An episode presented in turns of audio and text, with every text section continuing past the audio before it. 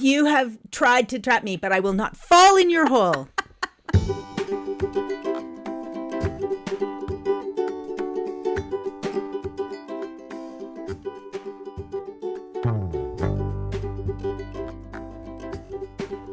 Our topic for the podcast this morning is honesty, which came out of the Patreon gathering, and which I'm very excited about because Anne and I talked a lot about honesty in the initial years of our friendship. We did. A lot. I remember when I was first getting to know Anne and she was talking on the phone to someone trying to describe who she was going to be, like they were meeting in a coffee shop or something. We hadn't met in person. So Anne says into the phone, "I'll be the one in the red coat who's really fat." And my eyes got all wide. Like, you can't. Partly because I felt that calling oneself fat was an insult because I was, 20 years old? Still like working that out, yeah. Recently out of high school. And partly because I had learned that you're not supposed to, when someone is fat, you just don't mention it. And then maybe they won't know that they're fat. I don't know how it works. It'll be a surprise if they ever figure it out. I was like, Anne, it is the arbitrary rules of society that you're not supposed to reference being fat. And Anne was like, well, it's a really easy way to describe what I look like. And also, if you don't tell me still, I know. Right. And can I just say, who made you the arbitrary rules of society keeper? I didn't want those arbitrary rules of society. They were foisted on me because of mistakes I made when I was a child, but I'll tell that story later because it's not all about me right now. Right. I didn't make these rules. I've been told that I have to follow the arbitrary social conventions, and one of them is you don't describe people by their body size. You know, that's really valuable. I think we shouldn't, I feel patronized, just randomly describe people by their body size. But that's because we layer all this judgment onto it, right? Mm-hmm. Like fat is bad or fat is okay or whatever it is. So in that moment, I was just trying to describe the things they would see. Large body, red coat, right? And the word fat wasn't a live word for me. Now, I don't go around saying, hey, the fat lady over there. I don't describe other people that way. I wait until they tell me in their speech how that's how they would describe themselves. Because if you describe someone else as fat, you may be unintentionally calling them ugly in their eyes. Right. They may have an assumption that fat is a bad word, and then I have used a bad word at them. Right. So it's like people's pronouns. You want to call people the things they want to be called. You want to appreciate them for who they are and how they see themselves. So I don't have any judgment around that word. So I just used it as a descriptor. It was just honest. And then we got into this whole thing because I had just been taught all of the social conventions. And then Anne was like, oh no, I believe in radical honesty, which is just you tell the full unvarnished truth all of the time, which I had recently learned in elementary and high school was the exact opposite of what humans were supposed to do. Can be very unfortunate consequences. So you can explain to the people how radical honesty works, and then I will rebut. Sure. So nearly 30 years ago, somebody put this book in my hands called Radical Honesty by Brad Blanton. And he's pretty adamant about the radical honesty. So he is all the truth, all the time, uncensored, unfiltered. Mm-hmm. You can see how that might have some consequences. Now, his theory was that we are better off if we tell all the truth all the time and we keep it straightforward. And sure, that might hurt some people's feelings, but if they stay in the room and stay at the table and stay in the conversation, you'll work it out, maybe. And if they don't, then at least you have been honest, you are not burdened by deceit, and you can carry on your life without them. I suspect he carries on his life without a lot of people. But there was some real wisdom in that book about, I think for me, it was about being honest with yourself, being willing to admit how you think, how you feel, what's happening, how, what's going on in the circumstances around you. And so it was life-changing for me because my tendency is to be a people pleaser. I want everybody to like me. And so it's easy to bend yourself a little to try to get other people to like you or to be the way they want you to be. Is this man who wrote this book, perchance, a straight white man? I believe that is true. Because I wonder if that has an influence on people just shouldn't people please. They should just be honest, whatever, blah, blah, blah. Right. being a foster kid is a fairly powerless position, no matter what your other demographics are. Mm-hmm. Being a surgeon's wife carries a lot of power. And one of the things that I noticed was I thought of honesty as an attribute of me, a choice I was making, but mm-hmm. it was very related to how much power I had in the world. Right. That's fair. I think absolutely it is easier to wield your honesty when you have more power in the world. Without any thought to consequences sometimes. Yes. That is an unfortunate thing. So the next thing that happened for me was another book came out in the series, and it was mm-hmm. called Honest to God. And this was a conversation back and forth between Brad Blanton and Neil Donald Walsh. Now, Neil Donald Walsh is the guy who wrote the Conversations with God books. Which, also straight white cis man? Which, just wondering. Yeah, totally. And if I'm going to be completely honest, they are not my favorite, right? He is a nice man. He writes lovely books, but he uses really a lot of words and it goes very slow. Like speedy, excited. Yeah, moving on. I'm twitching my hands in here. So like, come on, move on. So I had tried, because I thought it was virtuous, many times to read Conversations with God, and not like Unitarians in Canada. Lots and lots of words. Never got past the first chapter. But then they came out with this book that was a conversation between the two of them. So both of them believe in complete and full honesty all the time. But they have very different styles. So Blanton, all the truth, all the time, unfiltered, on the table, smack. And Neil Donald Walsh would say, I believe that it's important to be honest all the time with the people you love and all the people around you. But it should be tempered with kindness, because if it is not tempered with kindness, it is just cruel. When there's more than one honesty and you can pick the kindest one. What does that mean, more than one honesty? Well, there's a lot of different ways to say a thing that are true, right? So if I'm going to make a statement about what is your house like, mm-hmm. there are a number of things I could say about your house sitting in your living room, all of which would be true. And I can pick which one and how to say it and what's even my business, right? Like, it sounds like the first guy just feels that you should unrestrainedly unleash the narrative that is in your mind at all times. I think that is true. That's unkind. Which things are your place to say? Right. And he thinks if you're thinking it, it's your place to say it. And I think that is death to relationships. Yeah. I also think that he is unfairly placing too much responsibility on the speaker. When we talk about coming out of the closet, this is a very live mm-hmm. thing for polyamorous people, right? Because there's a lot of bad things that can happen to you if you come out of the closet as a polyamorous right. person. But there's also a lot of good for the movement until people start coming out of the closet, just like with queer people. Mm-hmm. People's image of who you are as a group can't be full because it's only the few people who were outed by force, which is not a representative sample. So right. important to come out of the closet for reasons that everybody understands. But we talk about that as though it's an individual act of courage or honesty when it's a two-way street. If my mom is very encouraging of honesty, but if one's mother is constantly making statements about, I sure hope you're not a lesbian or whatever it right, is, right? They have created a hostile environment. They have participated. They have said, I don't want you to be honest, and made it much harder. So I don't think that it's fair to put the responsibility for honesty entirely on the speaker. It's our job also to make the door of the closet easy to open. Right. If we right. want people to be honest. Right. So I think what you're saying is it's really valuable for people to be honest, to be an example of what might be a marginalized community so other people can see themselves reflected in the world. And at the same time, they don't owe us that honesty. Yeah, but I'm also trying to say honesty is a two-way street, mm-hmm. right? If you want your child to tell you the truth about X, Y, or Z, you have to make it clear to your child that you don't punish them for telling the truth. You know, I'm not entirely certain honesty is a two-way street. I think honesty is a decision in the brain right behind the mouth of the person who is speaking. I think relationships are a two-way street. If you want to be in relationship with me, your dishonesty could end that.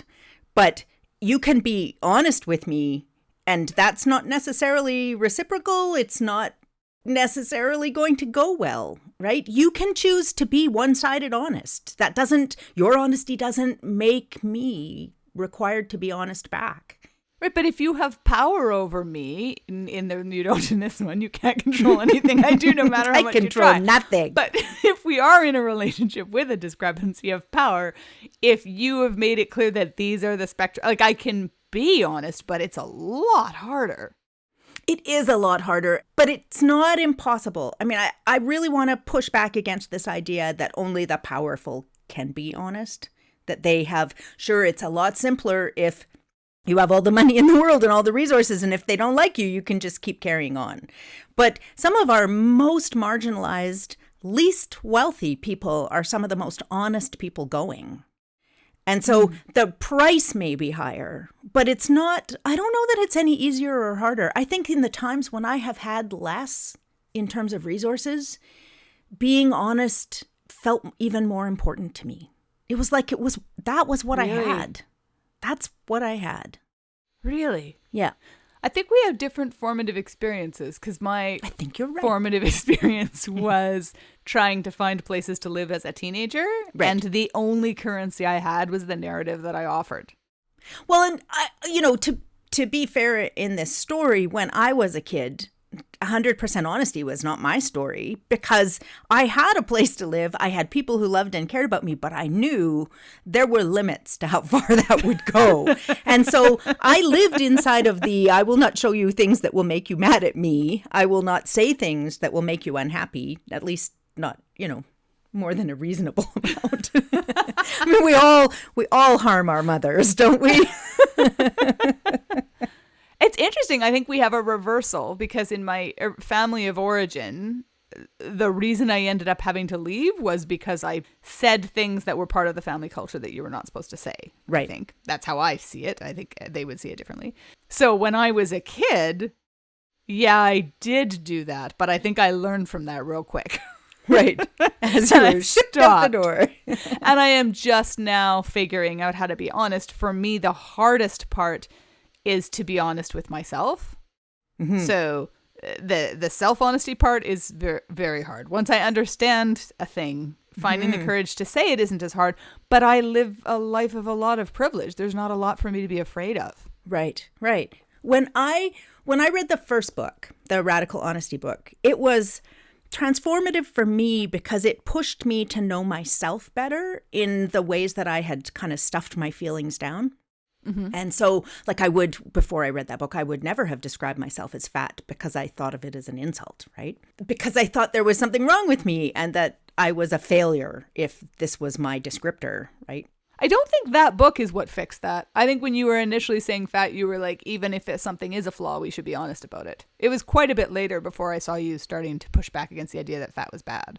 Yeah, that's fair. At that point, I probably still thought it was a flaw, but it wasn't a live, painful descriptor. It wasn't hurting me to say that. I had come to accept that this was me. I still wasn't satisfied that this me was good enough or okay. I would have described you as sad about being fat, but referring to the fat was no increased sadness.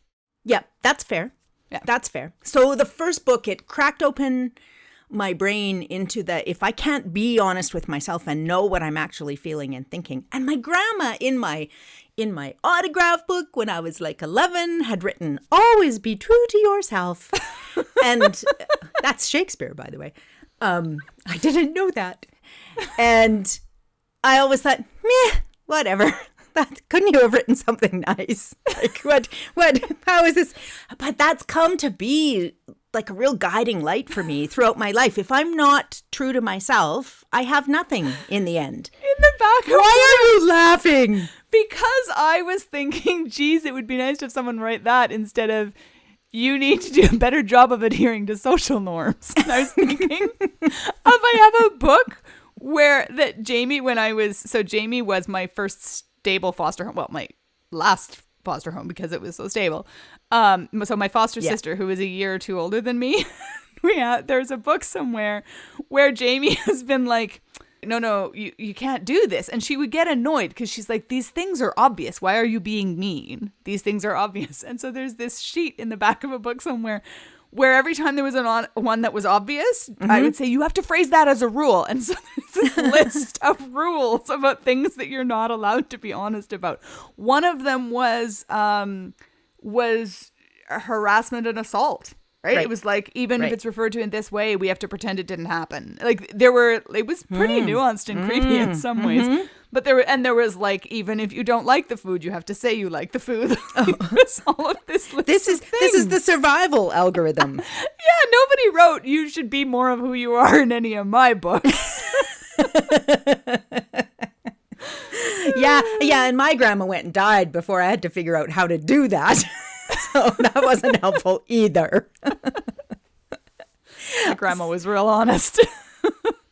So I believe that it's really important for each of us to understand, you've talked about this before, what it is to live a good life or to be a good person, like to understand for ourselves. Every one of us has a different idea of that. It might be the things that you do or the ways that you feel or the experiences that you have, but whatever it is, it matters to you. And to me, that all boils down to the virtues that you want to inhabit and exhibit in the world. And so if I'm not honest with myself, I can't do that.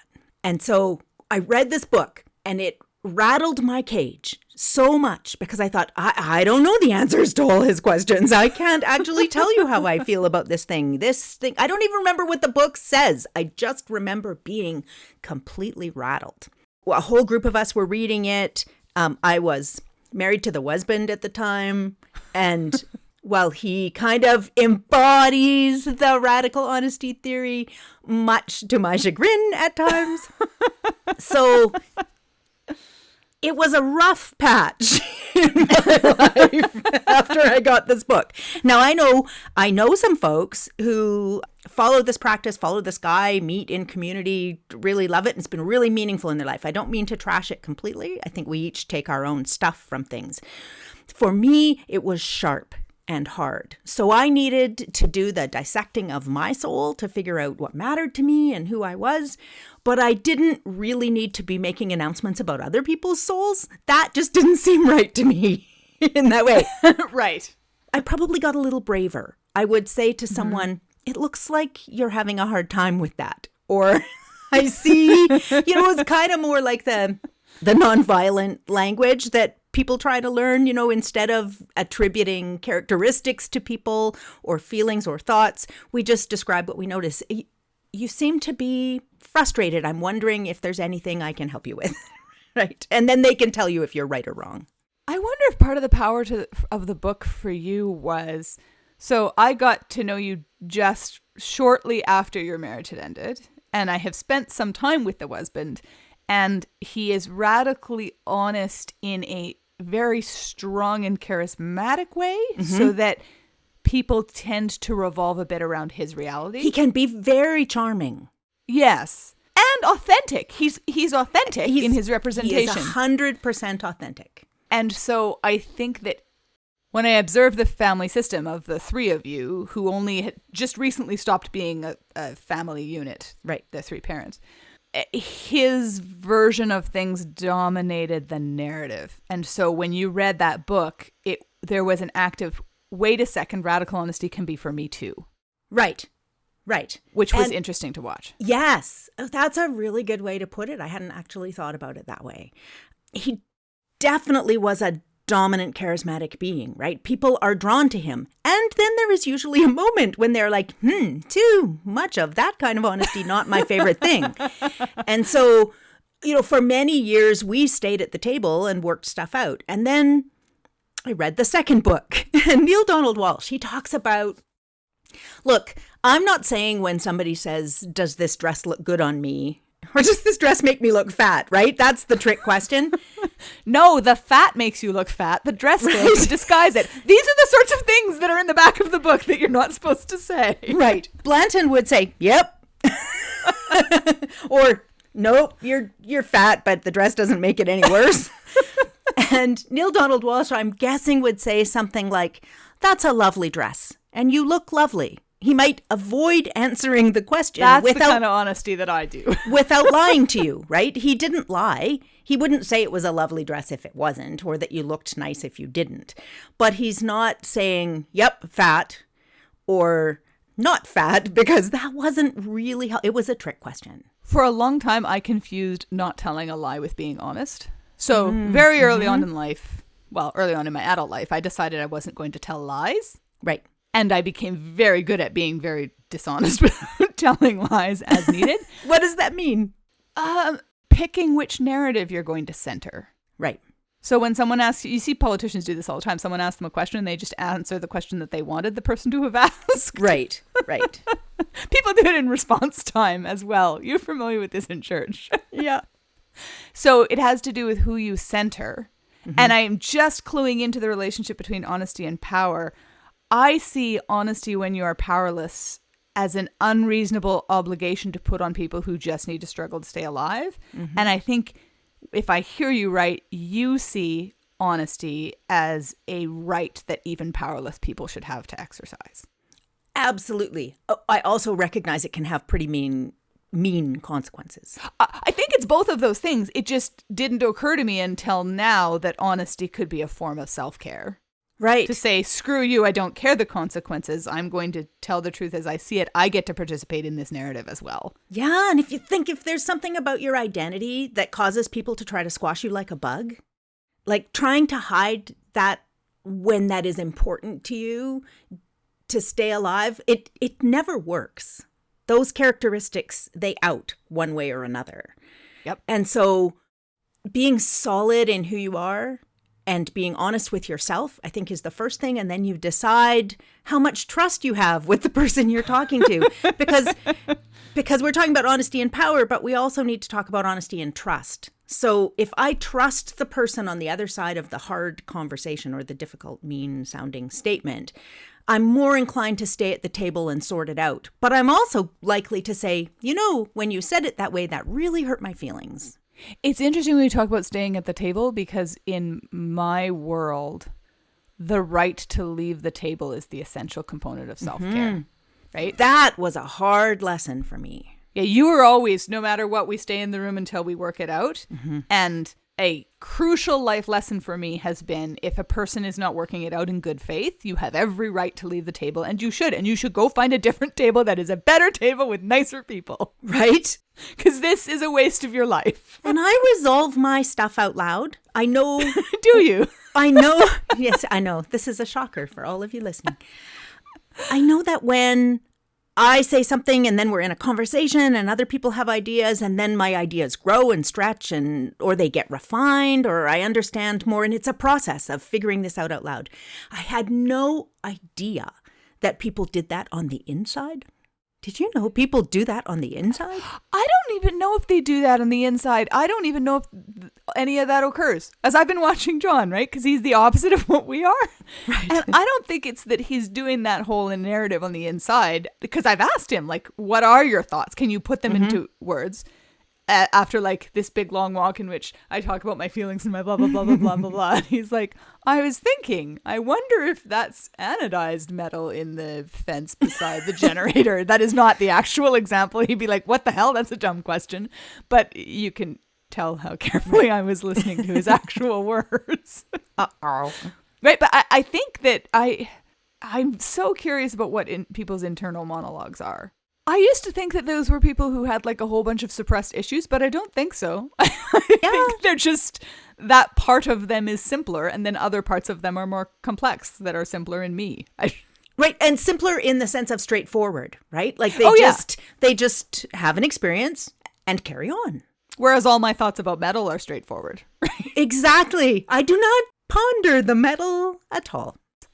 Most of the time that I have come to like one of those external lifeline truths. So for me, dishonesty will look like what is the true thing for me and what is supposed to be the true thing for me are different. And so I am just layering the appropriate thought on top. So like when I was trying to believe in God when I was 12 as a Christian, when I would think, well, this doesn't make any sense whatsoever, the blah, blah, I would just layer. I would stop thinking that thought and I would layer a new thought on top of it and think that other thought instead. This is my main technique for getting through life.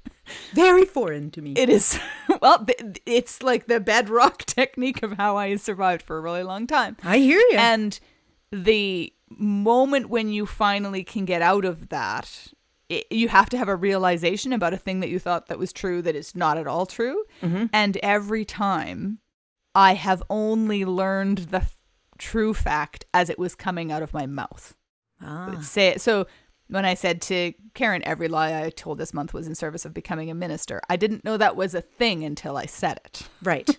Right. And since you haven't told that story in this thing, do you want to just explain what you meant by that in case somebody's listening here first? Right. Sorry.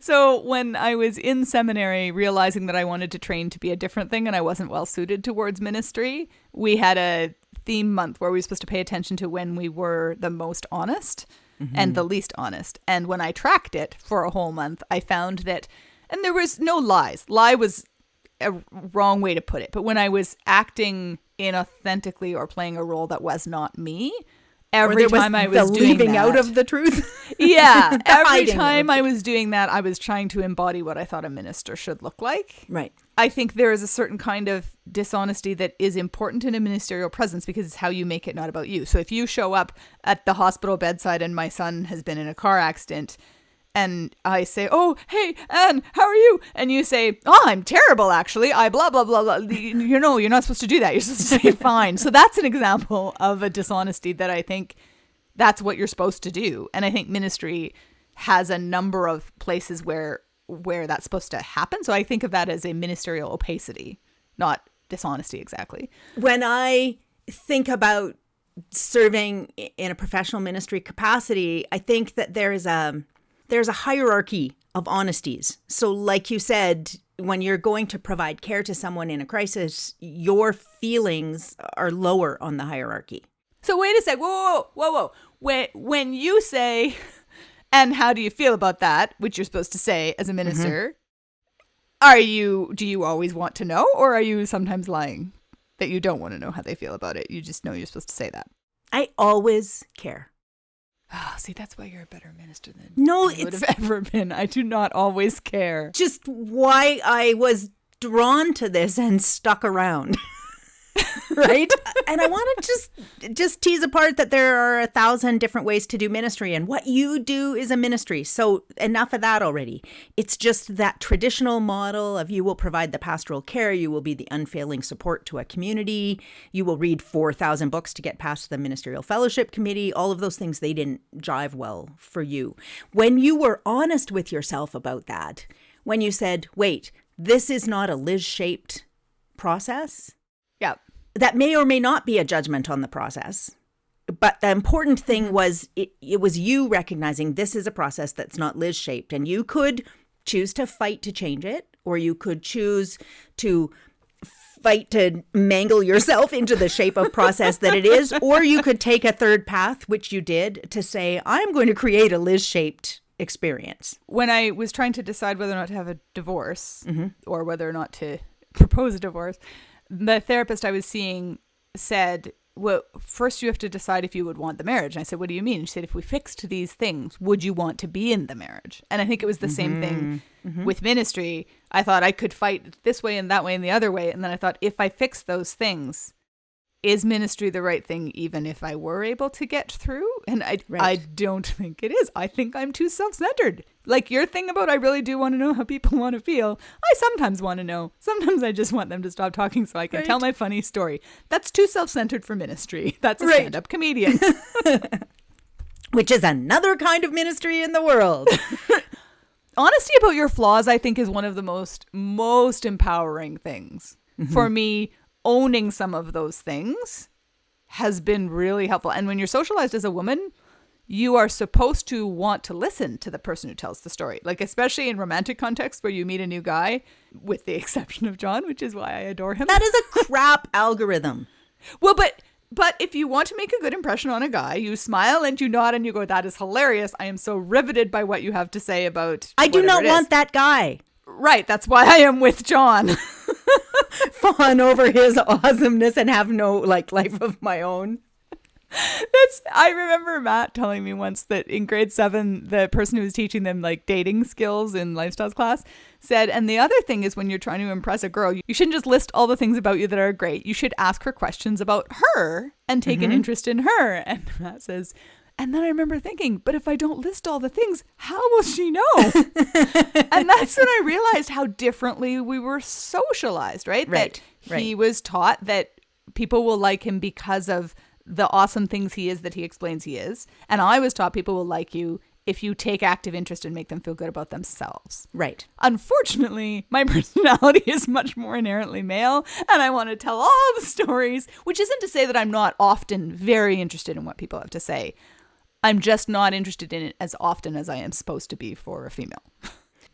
That may have been traditionally valuable in some of the, you know, when women were currency.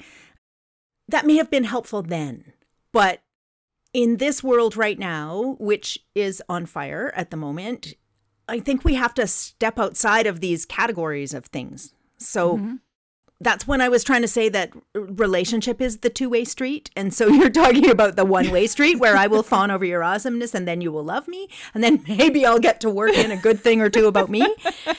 And I always care. Like, that is built into me. That's hardwired into me. I always care. But it is not my nature to only care about you and not about me. And it's not healthy. And we train up our humans to do that. And it's a horrible, ridiculous thing. So for me, the really big thing about the honesty is you have to be in relationships that have a compatible understanding of how to be honest together. So I can be around someone like Blanton, although I've never met him in person, so maybe I'm wrong. But I could be around someone who is all the honesty all the time, unfiltered. I did it for many years. I experience it in my work life all the time. There are people like that. I can be around them. I cannot live there. Right. I do not want to live there. Living there would harm me because I would have to squash my soul like a bug. Yep. And so I relate to the Neil Donald Walsh version where we temper our honesty with kindness. So it is my job not to lie to you, not to be dishonest to you, but it is also my job not to be brutal. Yes. So the brutal honesty, really mean, awful, stinky stuff. I don't want it. Also, you have to know when it's your place to be honest, because there are plenty of necessary lies that hold civilization together. And if you dismantle too many of them at once, you destabilize things. And that's, I think, true of civilization on a grand scale and a tiny scale, right? So if we said we will get rid of all of these lies, everything would become discombobulated. And I think stability is really valuable. And so I think it's important not to thrust honesty on people when they don't have the ability to manage what they would need to dismantle if they were to face up to that honesty. Yeah, when you're talking about civility, I hear that as the shape of your honesty. We have to have ways that we can get along, ways that we don't take each other apart. But I still don't think those things leave room for dishonesty. Oh, yeah. You can pick which honesty to say, which is something that I've learned. But picking which honesty to say can be being authentic and just knowing your place, or it can be being oppressed, but in a very wily way, so you're never technically lying. I've done both. Well, one example of how you pick your honesty would be like if someone is expecting a baby and there's children around and they ask, or they're telling them about the baby and they're like, where's the baby and where does it come from and how does it get here? The story you would tell a 2-year-old and the story you would tell a 4-year-old are very different. Right? The 2-year-old, you might use the right body parts, but it's a simpler, smaller story. The 14-year-old, you want to tell them about the blood and the guts and the pain. It is a very effective birth control method. It is in my little sheet in the back of the book not to refer to genitals gratuitously. Right? That's an important social norm. Honesty comes up a lot when you're preparing memorial services as well. I'm thinking about times when I've led a service for somebody that was complicated, either because the cause of death was not an expected cause of death. And sometimes, well, you think back to the height of the AIDS epidemic when families would want to hide that was the cause of death for their loved one. And they would tell the minister doing the service that you can't say that. You just can't say that. And that means that everybody in that room who knows that to be the truth feels like we're in a lie in this service, right? Especially if you create an alternative reality, right? If you have a different cause of death. There are times when you have to say something without completely saying something. I think it's nobody's business what a cause of death is. I've been in situations where the family didn't want it discussed. And I think people need to have a certain amount of right to privacy when they're grieving. So if they ask you to do the service and instead of, say, for instance, they died in a car crash, we'll pick something not too otherwise creepy. They died in a car crash and they want you to say instead they died in their sleep. Would you do it? I would say nothing about how they died. I'm not saying, if they're saying don't say he died of AIDS because you don't want anyone to tell them that they're gay, I don't agree with that, because they're going to have a bunch of gay friends who are grieving and they can't grieve unless you tell the true story of their life. Right. But I've been in a couple situations where the detail of a death opened up a can of worms that the family wasn't ready to deal with. And I think that's okay. You weren't prepared to lie. You were prepared to leave it out. Because I think that it is okay when something is nobody's business to tell a white lie to shield it. And back to this original idea that we had about, are you obligated to come out? Like, are you obligated if you are queer to come out as queer or polyamorous? Or is it okay to hide that piece of your truth from the world? And I think it is. If a person lived that piece of truth in the world, like maybe they were an AIDS activist. Oh, if they wanted died, it said, then yeah, you can't shove someone back in the closet just because they're dead. So the tricky part is families try to do that all the time. Well, that's not okay. They want to bury that thing. And so there's this really wobbly trail you follow, right? Okay, I'm not going to say he died in his sleep because that to me feels like a lie in the circumstance.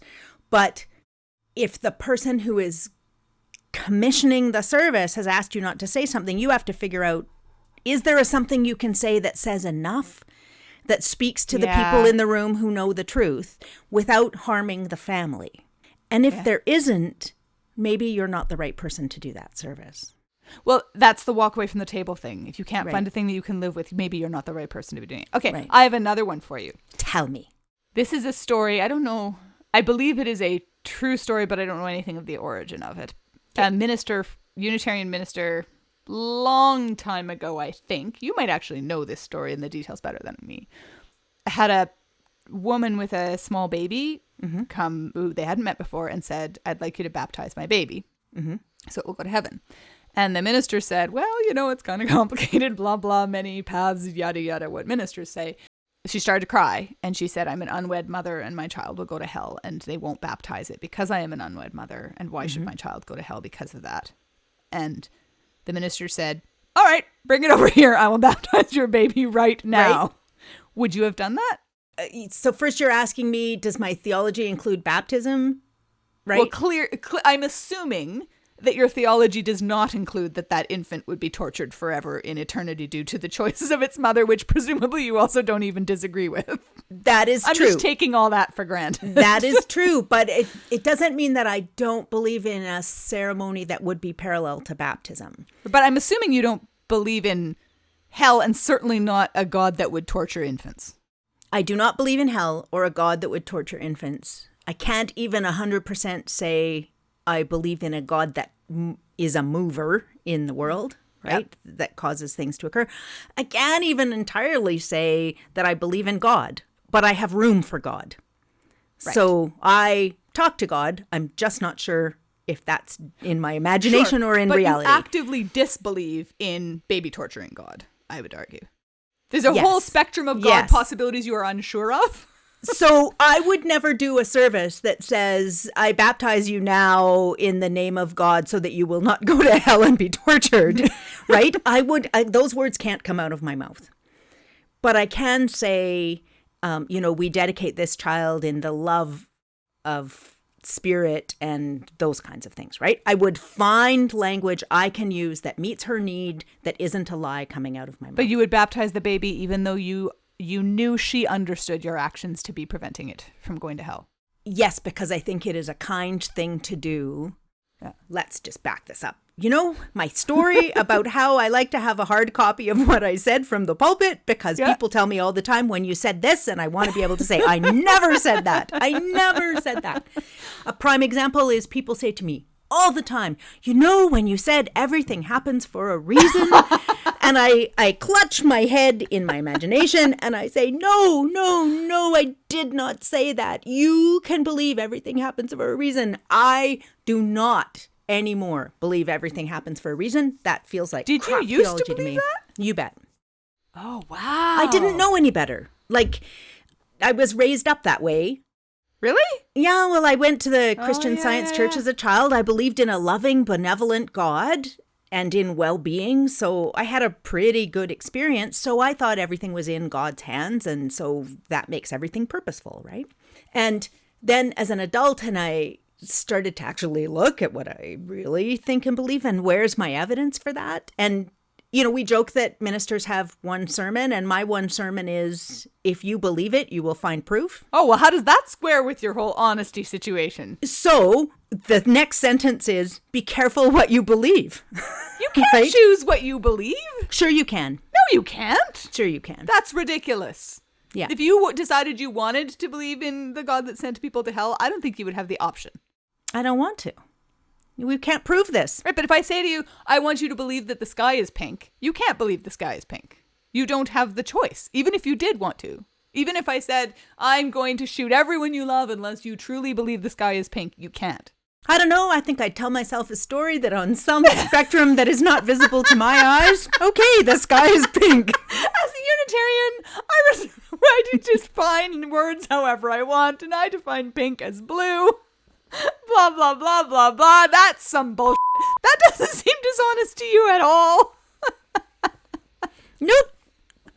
Nope. But really, in the hierarchy of what is important here, what color the sky is.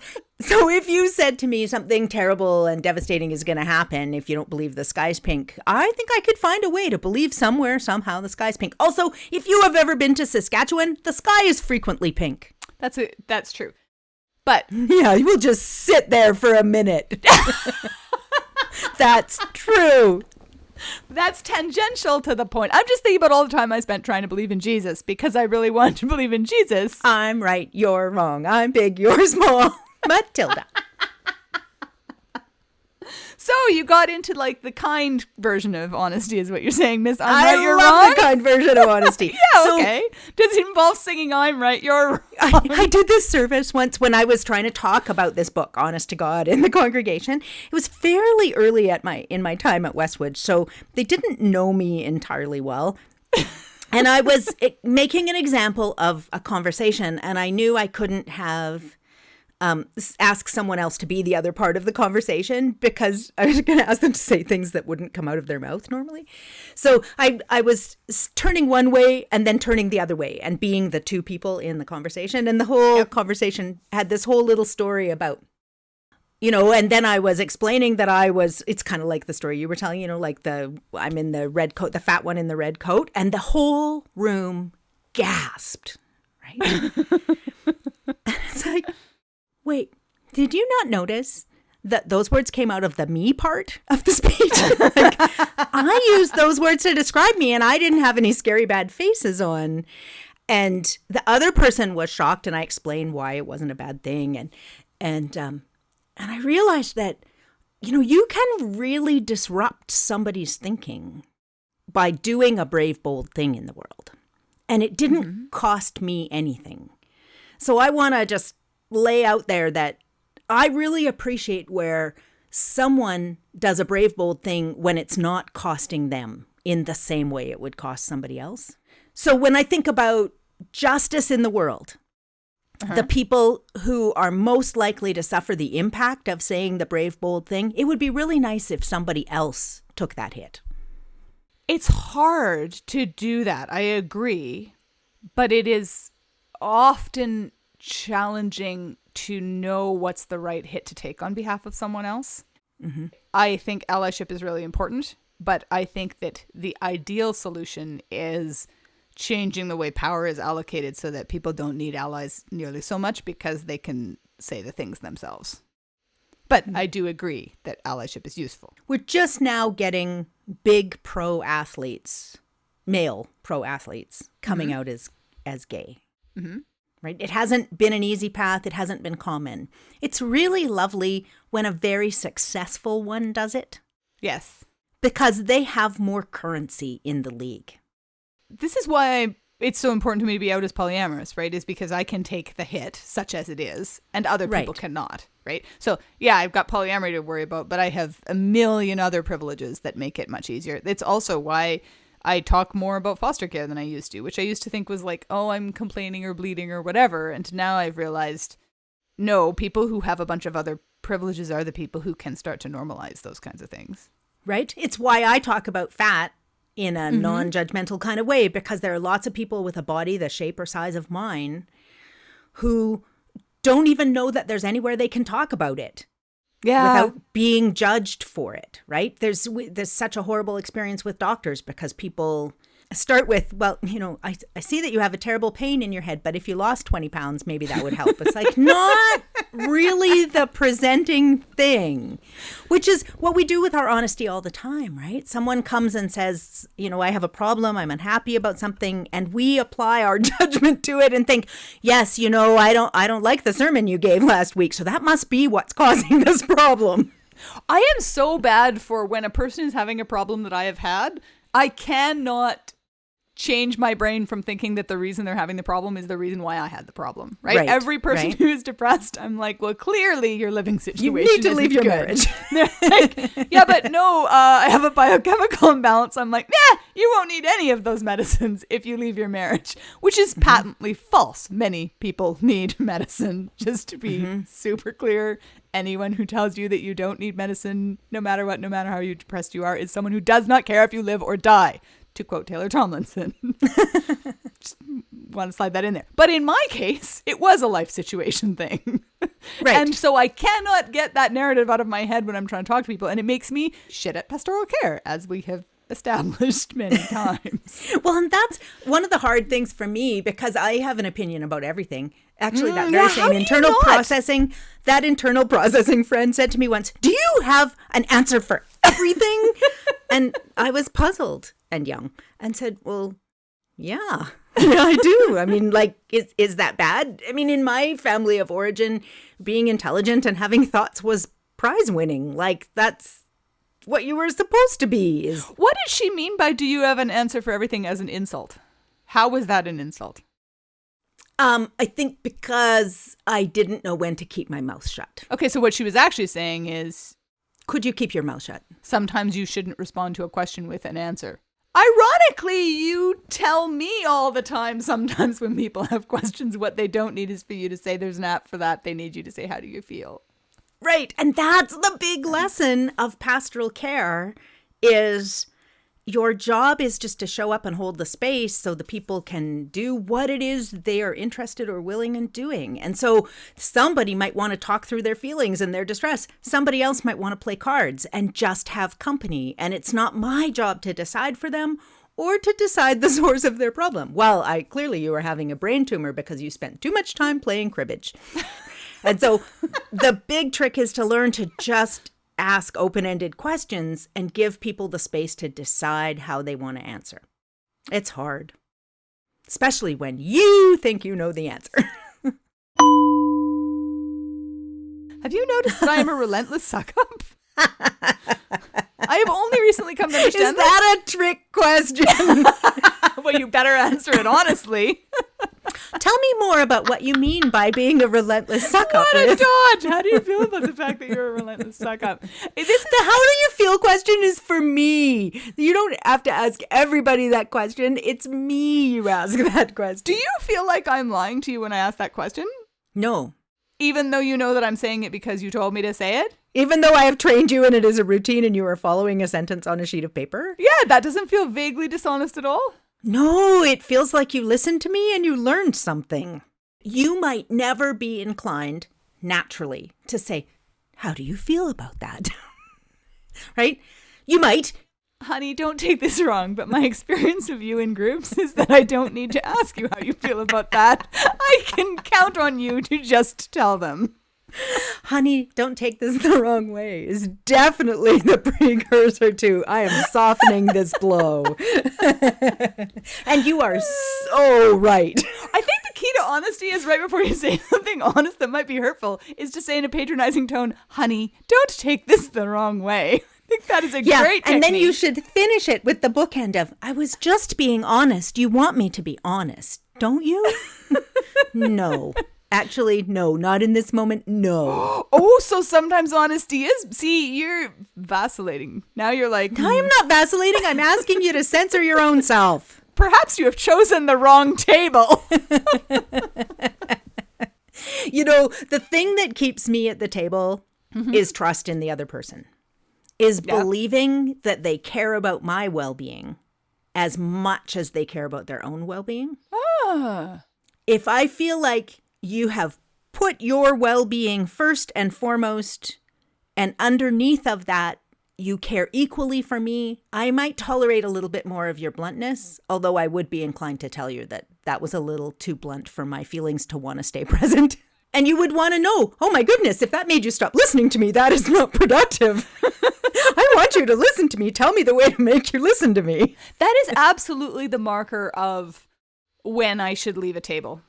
Do I think that the people there care more about their own well-being than me? I've had a number of situations recently where people have said, but you have to stay and do X, Y, or Z because I love you. And I have come to understand that there is a kind of love that is like, I love my iPhone. My iPhone does all of these great things for me. Love the iPhone. I don't care more about the iPhone's well-being than my own. In fact, I only care about the iPhone's well-being when it works, as it impacts me, right? Yes. And I've sort of come to realize that that is a crucial piece of it. And yet the iPhone would still give its life for you. Oh, the iPhone. Well, I was going to say the iPhone loves me more than I love it, but I don't know. I think Siri is a relentless suck-up. If you just say to her to give you a compliment, she will. Do you really think you're a relentless suck-up all the time? Don't you think I'm a relentless suck-up? No. Really?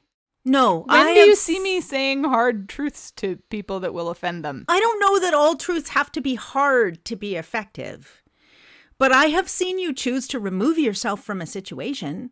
I will leave, but I will never say this is the true thing of the such and such. I just leave. So to me, sucking up is when we stay and squash ourselves. I used to do that. Now I've discovered I am allowed to leave the table. Once we discover we can leave the table, sometimes we still stay at the table too long. But once you have that piece of knowledge, it's like it's in there working in the background like creepy little spider feet, you know? It's coming up, it's getting you. And at some point you're going to go, oh, wait. This is one of those times. Do I want to be at this table? I do not. I should leave this table. Perhaps I think I'm a relentless suck-up because I'm comparing myself to John, who never makes a flattering statement ever. If John pays you a compliment, it is an accident by way of something else he was trying to... No, sometimes he will say a thing that is positive. He would never say to me, you're very smart, for the purposes of making me feel good about being smart. Right. He might say to someone, you should have Liz take care of that. She's very smart. But it would be in the service of getting a thing done. Right. One of my sisters, I shouldn't say which one, has a husband who has a similar problem. And she was like, dude, you've got to compliment me more often. You just have to figure it out. And so he's like, okay. And then they got into the car and there's this buzzing noise. And he turned and looked at her and goes, you're very diligent about remembering to wear your seatbelt. And she's like, did you set an alarm so that you would compliment me when the alarm went off? And he's like, yeah, like that's what you asked me to do and I did it. I don't understand why you are upset. And you are diligent. She always wears her seatbelt. Do you know, should I tell this out loud? Yes. Be honest. You're just being, if it doesn't go well, you can end it with, I was just being honest. Start with, honey, don't take this the wrong way. People love that. There have been times in my life where I have set an alarm to go off halfway through a meeting. And the alarm says, how are you feeling right now? And my job when the alarm goes off is to go to the bathroom. Oh, right? So it's like it's just buzzing in my pocket. It's not like ringing for everybody to hear. But it is not the case that I always have to pee at exactly halfway through every difficult meeting. So I have my phone in my pocket and it buzzes and I see the message and I go to the bathroom and I ask myself, how are you feeling right now? I would never know until hours later. How I'm feeling? You could just tell in the moment? the point is to just check in and see, because if I'm all clenched up tight, I need to figure out a way to back off, right? To undo myself. I will not be productive if I am tied up in a ball. So I might have to tell myself, this topic is not about you. Your job is here to be helpful. And then when you go home, you can deal with all of your feelings. Or it might be that I'm worried that somebody is being mistreated in a meeting over and over again. And so I ask myself in that break, okay, so how is it going? Are they actually being mistreated? And if they are, then as the person with more power in the room, it's my job to intervene and say, wait, I wonder if we could just back up a little bit and look at this from another perspective. Yeah. So for a very long time, when things were hard in meetings, I would have that alarm go off halfway through. This podcast will not come out until I do not have any more meetings. When I have meetings, I have a little runic language that nobody can understand from when I was a child. And I always write, keep mouth shut at the top of every meeting. This is how my honesty works. Just to try and make sure that I don't dominate the conversation, until I started timing how much time I spend. And I realized that everyone that says I dominate the conversation is male. Was talking more than you. And I timed it, and all of them talked more than me. So they didn't mean you are talking more than me. They meant you are talking more than I would like you to talk. Right.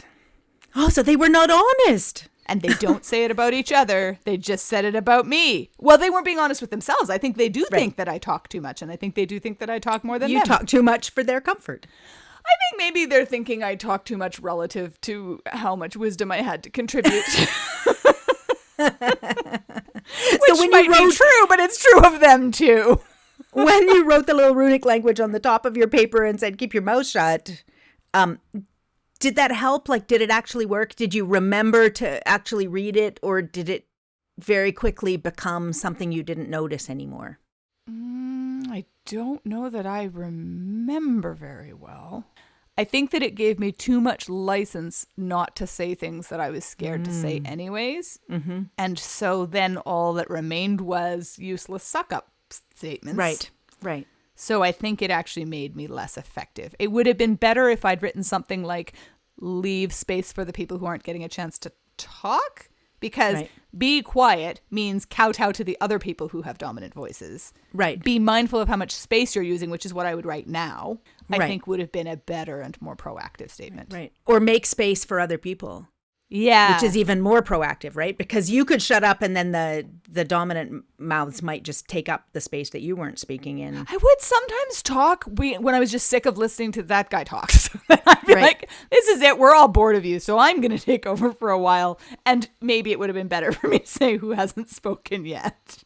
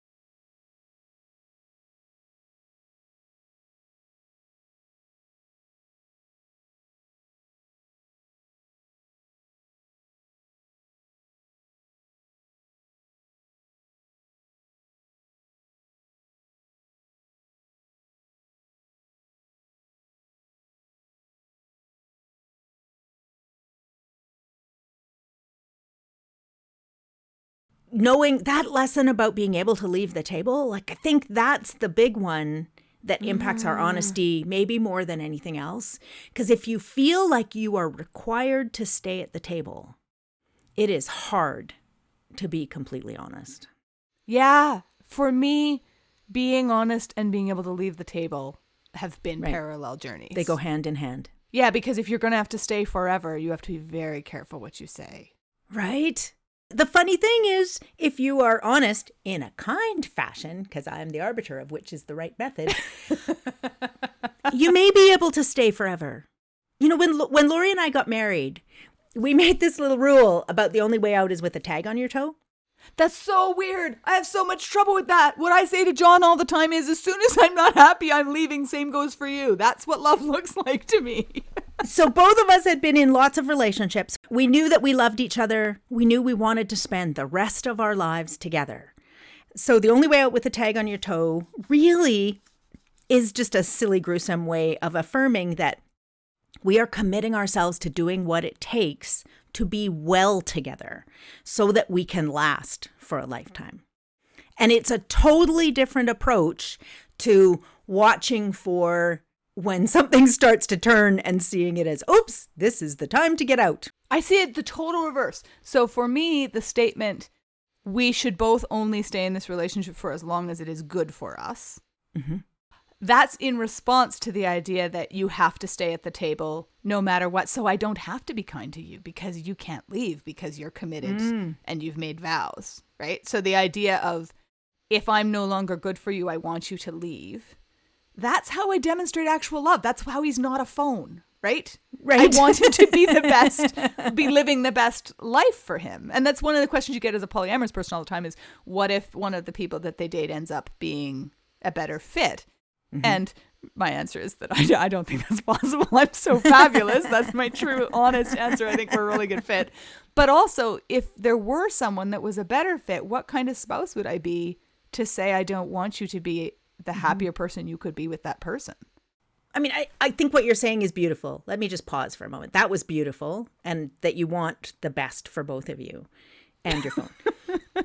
The vows for my phone are different. It must stay no matter what. Our perspective on the staying no matter what is that I will do everything I can to make this good for both of us because we are staying in it till the end.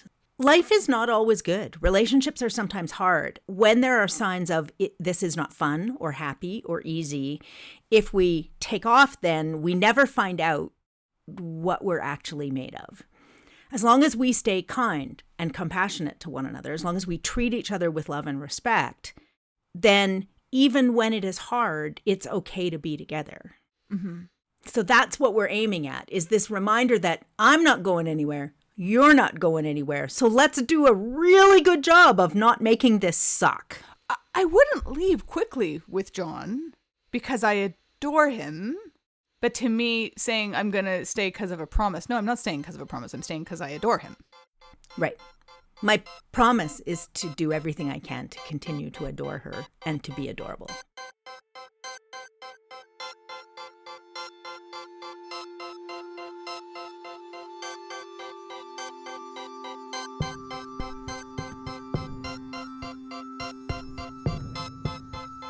Thank you for listening to this episode of The Cracked Cup. We'd like to thank all of our Patreon supporters for helping out and making these podcasts possible. To become a supporter or to learn more, go to patreon.com/mirthanddignity. If you're a member of our Facebook group, the Unitarian Universalist Hysterical Society, keep in mind that this month we are donating to support our mods who do incredibly hard work and have to read all of the comments that we don't want to have to read. If you'd like to support them, links are in the Facebook group.